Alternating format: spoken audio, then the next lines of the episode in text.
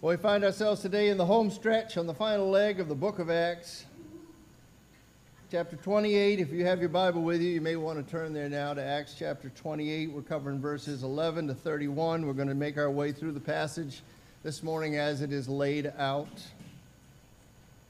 If you are just uh, joining us or haven't been present with us for the last uh, fifteen months or so that we've been in this book, then uh, for the sake of context, let me fill you in a little bit. This, Luke is the author of this book. He's telling now the story of how the Apostle Paul would get to the city of Rome. And Paul was in, at this point, Roman custody, on his way to stand before Caesar to answer charges, false charges, that were made against him by the Jewish leaders in Jerusalem.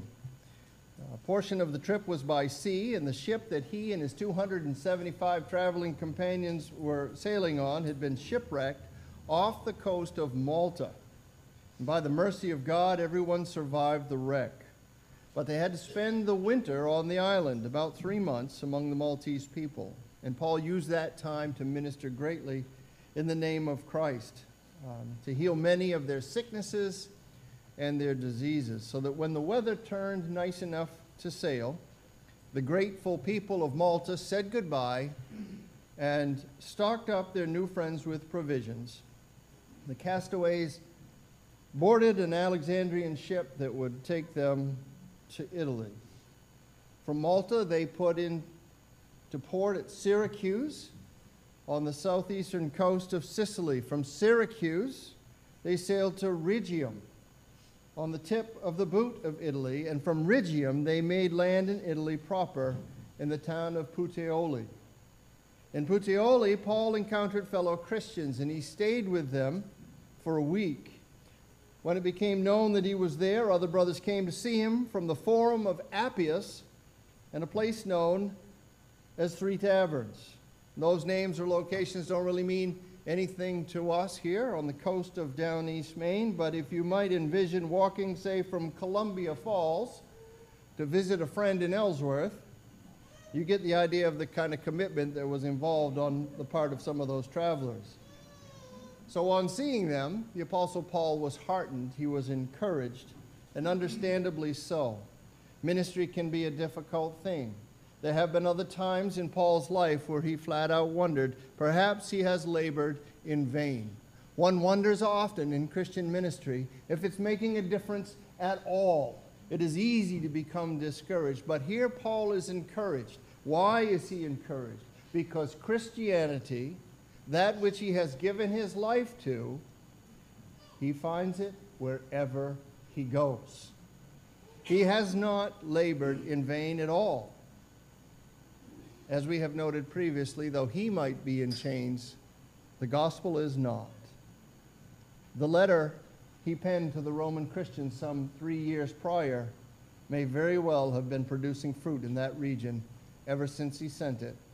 Paul continues to take courage by the presence of fellow Christians. Brothers and sisters meet him everywhere he goes.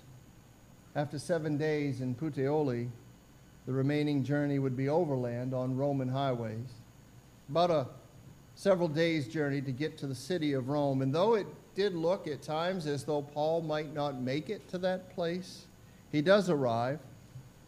And that's not a surprise to us, is it? Because the Lord told him that he would go to Rome and stand before Caesar. The Lord told him that two and a half years, some two and a half years prior. God keeps his word. This theme of trustworthiness, that God can be trusted, it rises again and again in the book of Acts. And that's a good thing, don't you think? We can stand to be reminded of God's trustworthiness. If there's ever a place, it seems to me, in, in our following of the Lord that will trip us up, it is right there on that avenue of trust. We believe, and we can say that. Yes, we believe, but do we trust? Do we believe enough to place our lives in God's hand? So it is always good when we read the Scripture and we see it again and again and again, God is trustworthy. God can be trusted. God keeps his promises. God keeps his word. One of the things I think we struggle with is that, yes, God keeps his word, but he doesn't always keep it in the time frame that we want him to. Did you ever notice that? About yourself, about your own life. Is that, yes, I trust the Lord, but you're kind of slow on the take here. But God's timing is perfect. He told Paul that he'd end up in Rome, and eventually Paul ends up in Rome. Along the way, some beautiful things happened that needed to happen in order to expand the kingdom in places it never would have reached before. Why? Because God is in control, because God is sovereign, because God is good, and because God can be trusted. His timing is always perfect. In verse sixteen, we read that while he was in Rome, Paul was allowed to stay in his own home in the company of a Roman guard. Whether he was literally chained to this guard or not, and it would have been many guards for sure coming and going. Nobody's going to live with Paul for all this time exclusively. But whether he's actually chained to this guard or not, we don't know. He could have been using that phrase that he said a few t- different times, I'm in chains. Figuratively, it could have been literal. We don't know, but what we can see here is that he's under some sort of house arrest. And it appears to be a pretty lenient form of house arrest. It doesn't look like his Roman captors are too concerned about the complaints that were made against him from a remote corner of their empire. Paul had not been in Rome very long before he called a meeting of the Jewish leaders in the city. Now, I want to remind you that it had been the Jewish leaders in Jerusalem who were plotting to kill him. Do you remember that? It was the Jewish leaders in Jerusalem that wanted him dead. So he comes to Rome, and, and within a few days, he calls a meeting of who? The Jewish leaders there. Paul wants those Jewish leaders to understand his position, but more importantly, he wants them to understand the Savior. The fact that he had been mistreated by some Jews in Jerusalem does not stop him from trying to love the Jews in Rome. And instead of withdrawing from ministry, which one might expect after some of the hardships he has faced, he dives right in. He really is hardly moved in before he calls this meeting. And he's clearly not holding a judge against his, a grudge against his accusers. He says he has no charge to bring against his nation. They've brought one against him, but he has nothing to say about them. Indeed, he tells them it is for the hope of Israel that he is in custody. Paul sees the good hand of God in all of his circumstances, and we would do well to understand life the same way. It may not be exactly what we envision or what we want in the moment, but God's good hand, if you're a child of God, God's good hand is in it. Paul had that gift of being able to see God in his circumstances. He says it is not in vain that he is in chains. He is in chains and in custody for the hope of Israel. That's a phrase that would have sparked the interest of his Jewish hearers. That is a phrase they would have been familiar with. It's a term that comes from the writings of Jeremiah. The hope of Israel is the Messiah. And Paul's claim is that the Messiah has come. And he knows when he says that, I'm here for the hope of Israel, that they will be interested to know how that could be. His agenda, which is always his agenda, is to share the story of Jesus.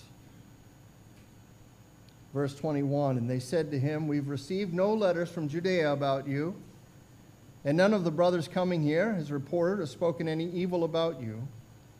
But we desire to hear from you, that you what your views are.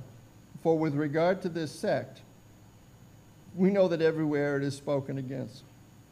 Apparently the bad news about Paul, the false charges, hadn't made their way, at least not through the official Jewish channels, to Rome. Some surmise that once Paul left Jerusalem, the leaders there understood that there was such little credibility in what they had to say that they were not going to pursue it any further, expecting that he probably is going to stand before Caesar and then simply be released. So there's no sense to expend any more effort in the prosecution. What they really wanted to do, you remember, those of you who've been through the story, was kill him.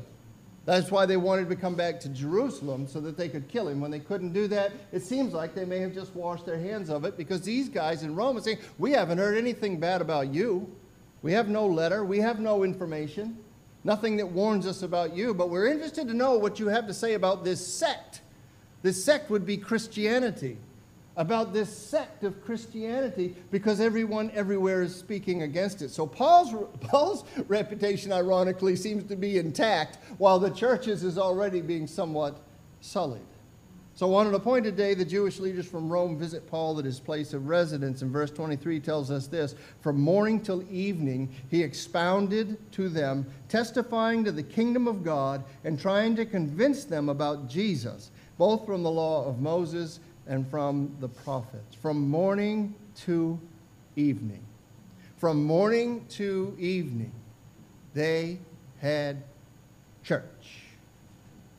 I hear this and I think of Ezra, reading from the law of Moses to the exiles who'd, who'd been allowed to return to Jerusalem.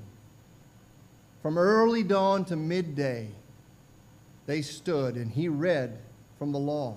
I think of what the church was like back in the days of the Puritans. Pre- Puritan preachers who were famous for two and three hour sermons. Oh. They would go on and on and on. One account, honestly, I read about this fellow who would put an hourglass on the pulpit. And when it was done, he said something to the effect of, "You're all good fellows. Let's have another glass." Two and three hours of preaching. Even Paul in Troas, you remember, spent a whole night preaching from midnight to dawn. And here he teaches from morning to evening, expounding on the meaning of the Old Testament scripture from the law and from the prophets, which is just what Jesus did on the road to Emmaus. Remember that. Teaching about himself. This was not a passionless lecture. This was not, you think of that, oh my gracious sakes alive, two or three hours in, in church, that's torture. This was not that at all. This was an emotion-filled appeal that Paul made to people he didn't know and still loved, because he knew they had to come to know Christ or they would be condemned. It lasted all day. You know what? You and I should expect that sharing the truth of Jesus so that it could be understood or received is going to take some time.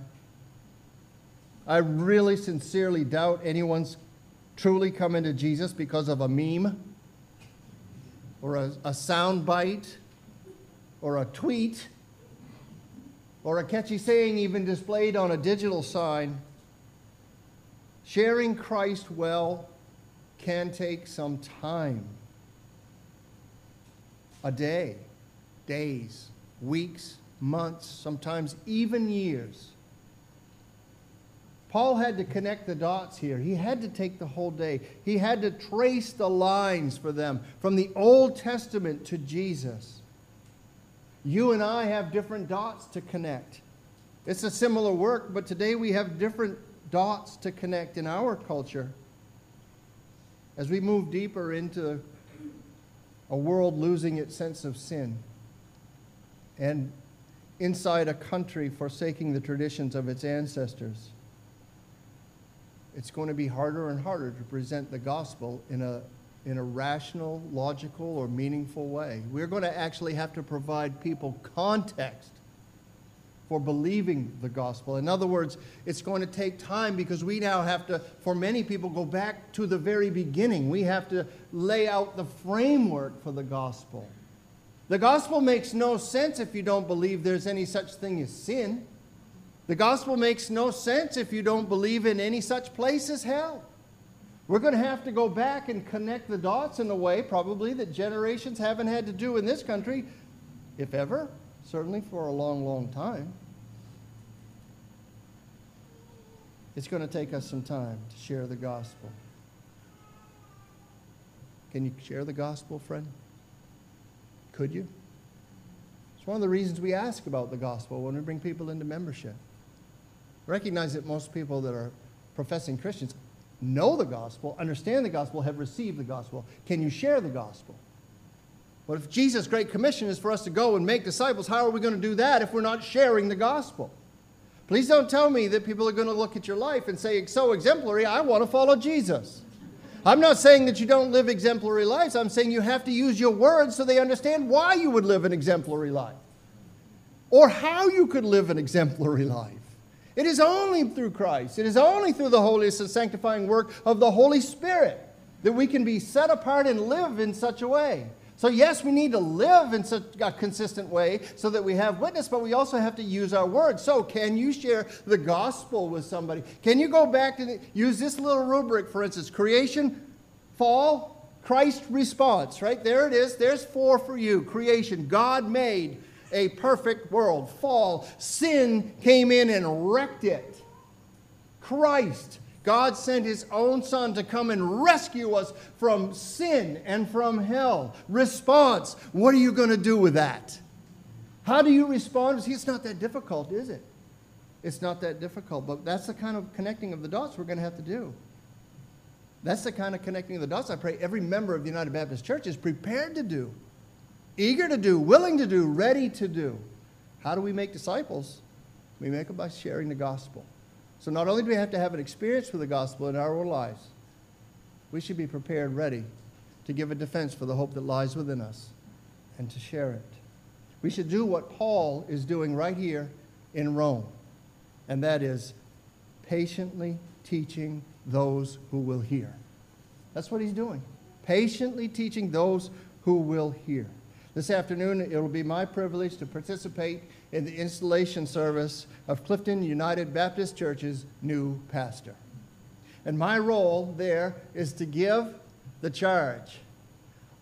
Between now and two o'clock, I need to figure out what that means. Good luck. Go get them. I, I have a clue. I have a clue. I, I, hope to, I hope to use a passage from Second Timothy four, well-known words. Paul's giving this charge to his young friend, Timothy. And what does he say to him? He says, preach the word. Be ready in season and out of season. Reprove, reprove, rebuke, and exhort with complete patience and understanding and teaching. With complete patience. Yeah, that's our job too. It is the same. To do all these things, preaching the word and reproving and rebuking and exhorting, but doing it with patience. It does the church no good to, to mourn the loss of a Christian majority or to complain about the hostility toward our faith. We're not making a- any inroads when we go down that road. What are we supposed to do? Patiently teach. That's what Paul is doing. And, it, and to Timothy, he's only prescribing the very formula that he's been using throughout his own ministry, patient teaching. So we see in his teaching here in Acts that Paul was testifying about the kingdom of God, testifying about the kingdom of God. No surprise whatsoever there either that Paul is going to preach what his Lord preached. Mark one fifteen, Jesus' first sermon that we have, right? The time is fulfilled. The kingdom of God is at hand. Repent and believe the gospel. That's a good sermon, and it's short. The time is fulfilled. The kingdom of God is at hand. Repent and believe in the gospel. The kingdom is at hand. Paul's preaching the kingdom of God. And, of course, to preach the kingdom, you have to preach Jesus. You have to preach its king, the long-awaited Messiah, the Savior, the chosen one, the one greater than King David, the King of kings, has come to earth. His name is Jesus. So Paul testified to these Jewish leaders about the kingdom, and he was trying to convince them about Jesus. He's not passive about this. Notice he took the initiative for the meeting. He is trying to convince them about Jesus. He proclaimed and he and he cared about the kingdom because, as we know it, as commentator Tony Merida put it, he cared about the king. He cared about the king. And he says, we will have no passion for the kingdom if we don't have a passion for its ruler. Did you ever think about that, friend? One reason we may not be so passionate about the church is that we're not passionate about the head of the church. One reason we may not be so faithful in proclaiming the kingdom is because we're too busy building our own. But we are not citizens of this world, and we are not here to be building up our own kingdoms. We are here for one purpose, and that is to give God glory. We are saved for God's glory. That's what we're supposed to be doing, building his kingdom, trying to convince people about Jesus. Pray that we would have a passion for our ruler. Perhaps one reason for apathy in sharing Christ is that we really don't have a passion for our Lord. And I don't throw that out there as a criticism or to be uh, mean. There are times in our walk with Jesus that our eyes grow dry and our hearts go cold. It happens. But what do you do when that happens? You don't just get used to it. You don't just say, well, I guess this is my new normal, spiritual dryness. No, you chase after Jesus. You open that word and you read about him, and more than anything, beloved, you plant your feet at the foot of the cross. And you look up and you view the Lamb of God slain for the sins of the world, but beyond that, slain for your own. And you drink in all that that meant, that God himself thought not equality with God a thing to be grasped, but emptied himself for you. Tell me that won't help you to grow more passionate for your King or more in love with your Savior. That is what to do, please. Don't just settle for a life of spiritual dryness. Seek Jesus. Seek Jesus and draw near day after day after day to that saving cross. Do we care for our King? I pray that we do. I pray that we always will. We must care for the King if there's going to be any unction whatsoever in our testifying about him. You know this, I know. We, we cannot expect to persuade others to bow their knees to Jesus if ours are not. Our knees must be bowed. Paul is bowed to Jesus. Sold-out worshiper of Jesus Christ. And as he preaches Christ, he preaches the kingdom all day long. And the result of that marathon Bible study was, as one might expect, as has always been throughout the study of this book, mixed.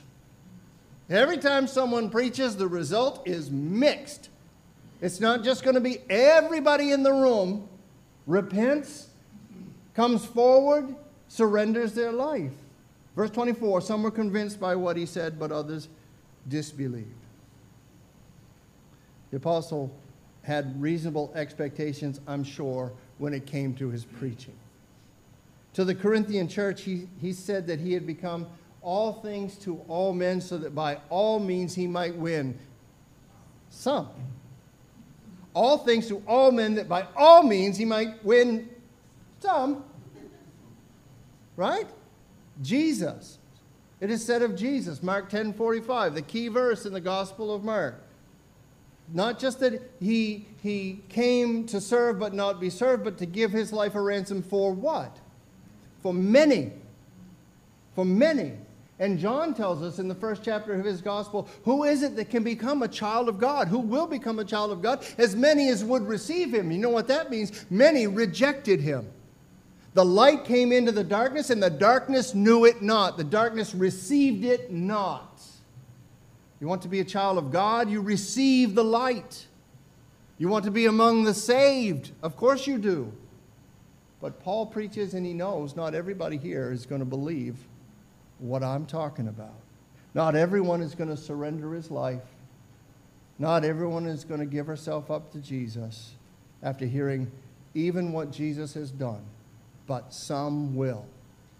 Some will, and that is why we preach and teach patiently. And some likely did on this day in Rome. Luke doesn't give us any specifics there. He said some believed, but we don't know the, the nature or the depth of their belief. But we could assume that some came to Christ through Paul's teaching then. But others were put off by his message, and they didn't believe.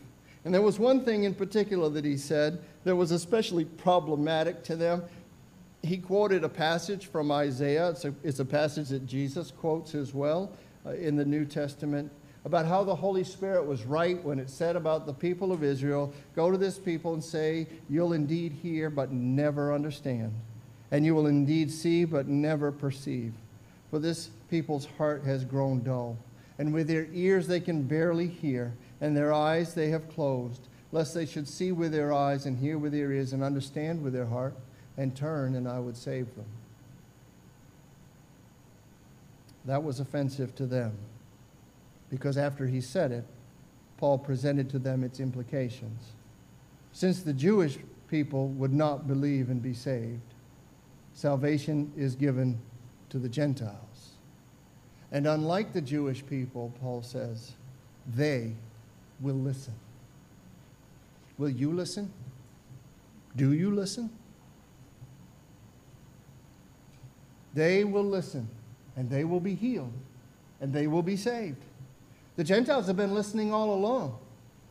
This message of salvation that was coming to them, this was the greatest news ever that they had ever heard. They were listening all along. At the start of this Christian movement, you might remember, bringing the Gentiles in was kind of iffy. It was kind of like, are we supposed to be doing this?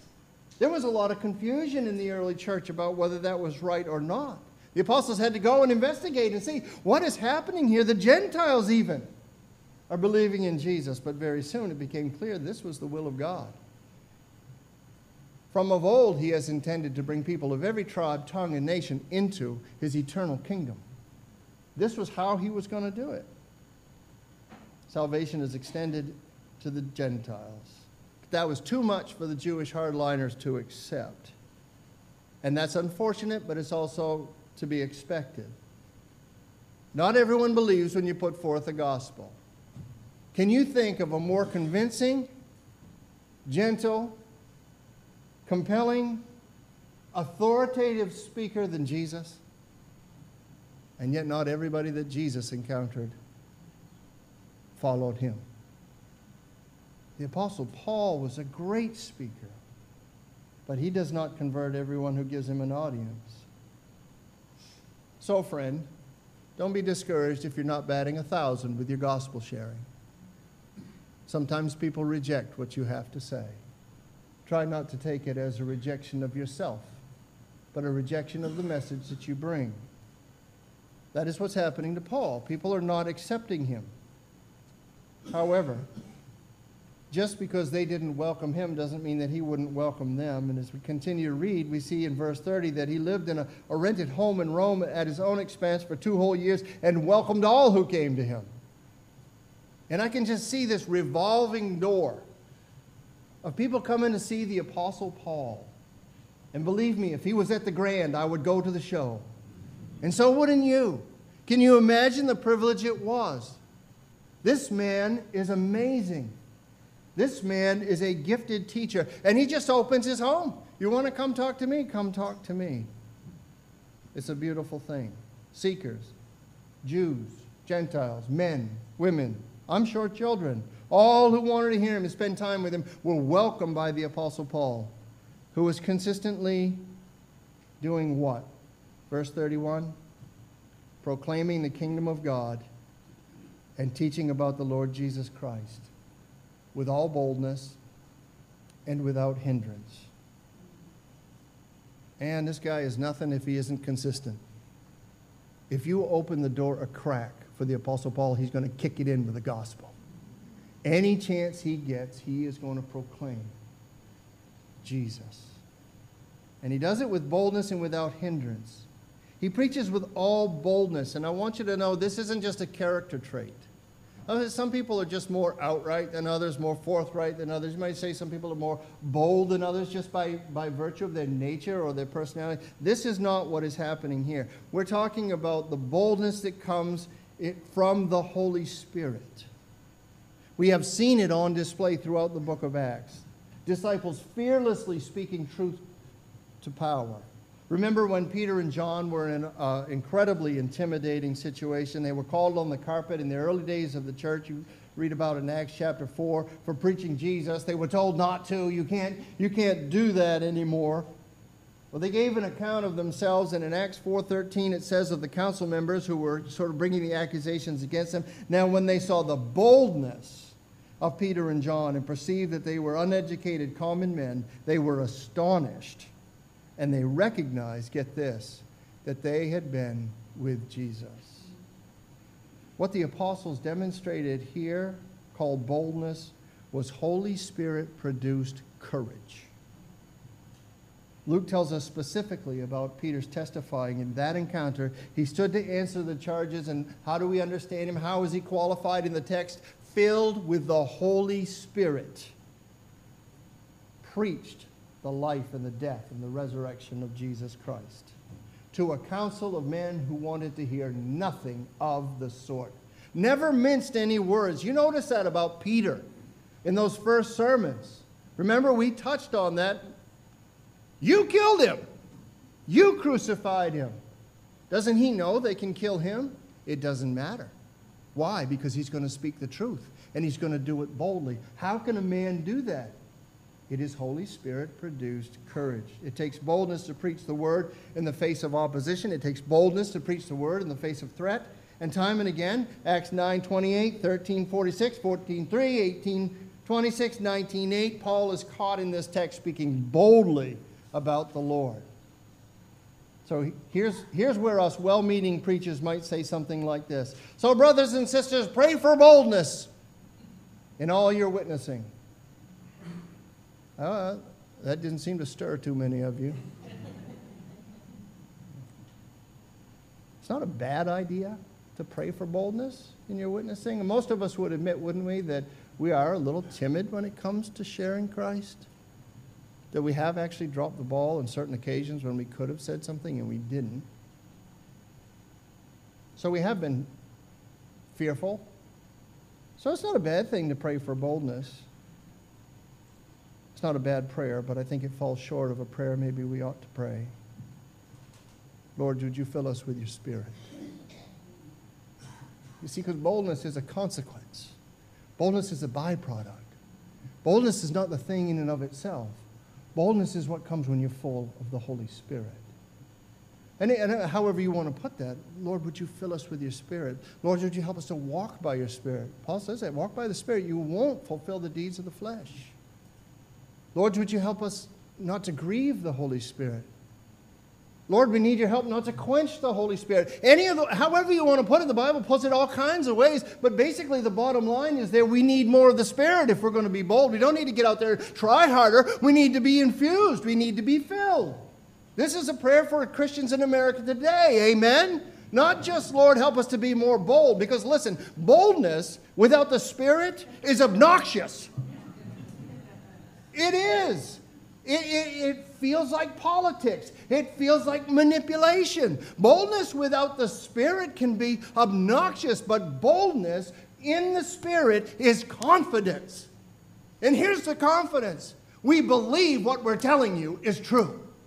We believe it. We know it is true. We are confident we would stake our lives on it. Pray, beloved, to be filled with the Holy Spirit. And then you will be bold. So Paul preaches with boldness, and wrapping up now, it says unhindered. He continued to preach Jesus with boldness, unhindered or without hindrance. And what does that mean, without hindrance? Well, we could simply say this, that no one in Rome put any obstacle in his way. There were no stumbling blocks to anything that Paul wanted to, to say or do in Rome, as long as he stayed within the confines of his little lenient house arrest. That's what it could mean, that, that the word went out without hindrance. No soldier, no guard, no authority prohibited Paul from speaking freely and speaking openly about his Lord. But, and that could be true. And also, I think maybe Luke is ending this account with a reference to something that he has been making a point of all along. We've said it so many times that it may lose its profundity. It may lose its impact. But the Word of God continued to go out from this little, here, from this little rented ro- house in Rome, because nothing could stop it. Nothing could stop the word of God. Not then, not now. Not now. The word of God will most definitely accomplish its work. It is, in fact, unstoppable. I want to conclude our service with a prayer this morning, um, a kingdom prayer. You talk about the word of God going forth, and the word of God continues to go forth, and there are people in this world who have still have never heard the gospel, who do not know it, and we are privileged to partner in ministry with an organization, Wycliffe Associates, that is involved in Bible translation. One of our missionaries, Mark Hancock, just uh, went to Zambia. You can toss it. If you got a picture or two, Matt, you can. There's, there's Mark working diligently in Zambia. Uh, do you even know where Zambia is? Somewhere in the middle of Africa? I don't know if we have any other pictures. There's the proof. That, there.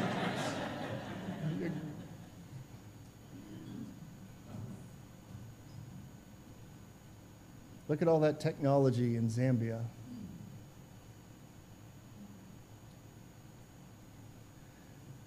So the Word of God, is the, the going forth of the Word of God is not just a historical reality. It is a present, an ongoing reality, and this church is part of it. Uh, and I think you should rejoice in that, but I also think and know how important it is that we pray for those who are involved in this work. So let me, let me close us out with a prayer. Father, we pray that you would help us to be encouraged by your perfect plans and your providential means by which you get your people where you want them to be and where you get your word spread throughout the world. We can easily be deceived, Lord, and discouraged into believing that the forces against us are prevailing. We hear story after story of opposition and hostility to you and your people in all corners of this globe. But your word in Acts reminds us you are greater than these hostilities and these powers. Evil may seek to chain your ambassadors, but it can never defeat the permeating power of your truth. Your people can be intimidated, imprisoned, even eradicated, but your gospel cannot, and it will not, until you return, King Jesus. Let your glory fill the earth. Father, we rejoice in your faithfulness to see your word spread this morning. We especially want to pray for the recent work in Zambia. Father, we pray for the work that Mark Hancock and his Wycliffe Associates uh, co-workers were able to accomplish in that place. We praise you for Bible translation. We praise you for the use of technology to spread the truth. We ask, Lord, that the seeds that were sacrificially planted these past few weeks would take deep root, that they would result in much fruit, the savings of hundreds and thousands of people, we pray. And we pray for the dear ones who will hear your truth through their efforts, and the brothers and sisters who will be bringing it to them in a language finally they understand. Lord, we rebuke the cunning strategies and the wiles of our enemy who wants to pluck the truth away. We ask you to show your power in this region of the world with a harvest of souls. Father, we pray for the many servants who offered their time and their talent to bring your word to Africa. We pray your blessing on them, praying for their physical health, for their recovery from this long journey, rest after this tiring journey, and truly, Lord, a sense of satisfaction and a job well done in their labor of advancing your kingdom throughout the earth. We ask these things in the powerful name of Jesus.